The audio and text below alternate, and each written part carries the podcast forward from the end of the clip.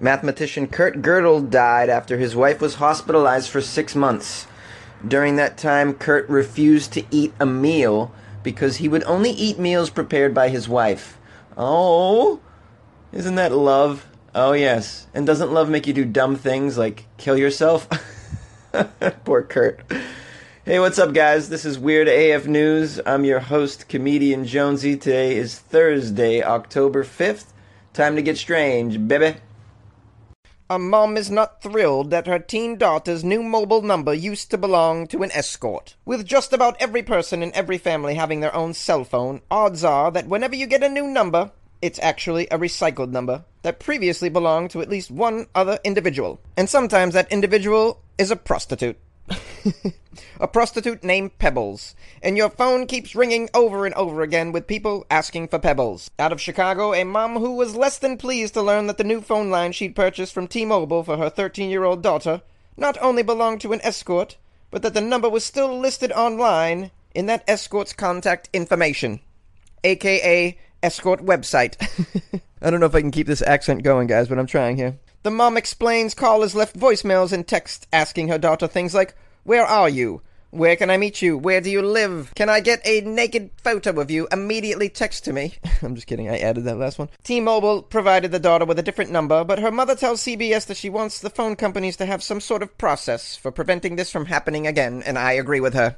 T-Mobile has 50 million prepaid customers, millions of subscribers entering and leaving. Seems very difficult. A T-Mobile rep tells CBS Chicago that there is currently no way for the company to vet recycled numbers in this manner, or in any manner. The best you can do is check these numbers for yourself before you put the phone in your kid's hands. And if there are any reasons to be concerned about a phone number's history, deal with it before random people are lighting up your kid's phone, asking her for naked pictures, and if she's clean. Reporting live from the BBC News, this is Jonesy. I always thought I could be a BBC News anchor. That's that's my BBC News voice, and I think it's quite good for an American boy. What, what do you guys think? Let me know. I want you to rate that performance one to ten. Okay, and go.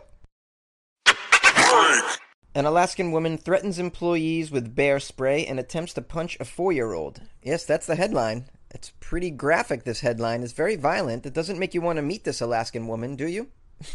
she carries bear mace with her, which I guess is a thing that you probably have in your purse when you live in Alaska, because there's bears everywhere. Have you seen bear mace, by the way? It's an enormous can. It looks scary. In Juneau, customers employees at a local McDonald's restaurant were accosted by a woman wielding bear mace. This woman was like, You better supersize that right now, or I will spray you in the face!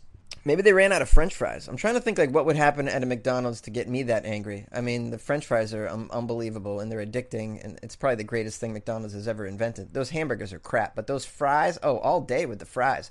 The call came in to police around 6:30. An employee saying that a female had sprayed bear mace in the restaurant's bathroom and parking lot.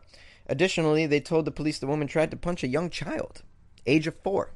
I don't know how that came into it. Police arrived on the scene and ordered Casey Muir, 31, to repeatedly put the bear mace on the ground, and after several minutes, she lowered the spray and was put into handcuffs and arrested. I'm surprised they didn't shoot her these days. When officers spoke further with the McDonald's employees on the scene, they learned more about this disturbance. According to witnesses, Muir pointed the bear spray directly at one of the McDonald's employees. It does not indicate what she said, though. I would love to know what she said. Was she like, Give me all your nuggets? Additionally, police contacted a family in the parking lot, and investigators say that Casey Muir approached them near their vehicle and attempted to punch their four year old girl. There's no explanation for this as well, at least not in this article. I would love to know what happened there. Perhaps Casey was going to be delivering the McDonald's meal to the four year old and was unable to get the exact meal that she wanted, hence the, the bear spray, and then got back to the car, and the child was still not happy with what Casey got and then she punched the four year old. I don't know, this makes no sense, but I'm trying to piece it together, all right? I'm trying to piece it together, guys. Police are still investigating the case. And in Juneau, Alaska, this is a big case. They got They got nothing going on up there.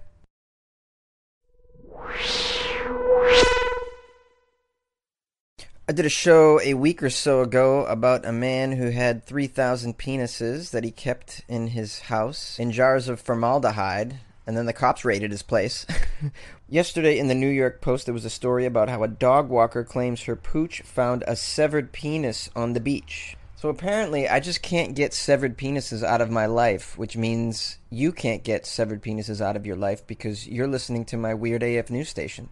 Now, this dog walker claims her pet sniffed out a severed human penis and testicles on a beach. This one was including the testicles, so that's like a bonus right there. You just not just the penis, but the testicles as well.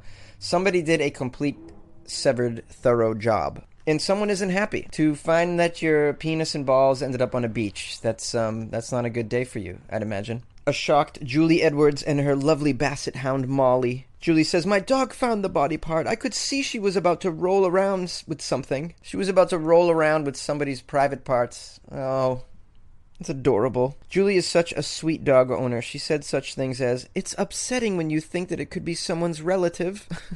is that the first thought? Oh, this is someone's uncle's balls. or it could be a cousin. Oh, this is some grandpa's penis. Oh, the poor guy. How about it's upsetting when you just think about that it's a human penis and testicles? That's upsetting. How about the thought that some male human is in severe pain right now, whether he's got relatives or not? A police spokesman said it was first reported to us as a body part, but investigations have revealed that it might not be a human body part. It could be another animal, or even a mineral. It will take time to figure out what it is exactly. How is this a mineral? That's what I want to know. All right, I understand it could be an animal's body part. Okay, we get that. Maybe it's a gorilla. I don't know. I don't know. What what other private parts look very much like male humans? I'm sure there's some out there. But a mineral? How do you mistake a severed penis with zinc? like I've seen zinc on the beach. Oh, oh, that shiny thing is that is that zinc or a penis? Oh, guys, the weirdness never ends. This is Jonesy with Weird AF News. Please favorite my station, share the segment, give me an applause, do what you will, contact me. I love to hear from you, and have a great day.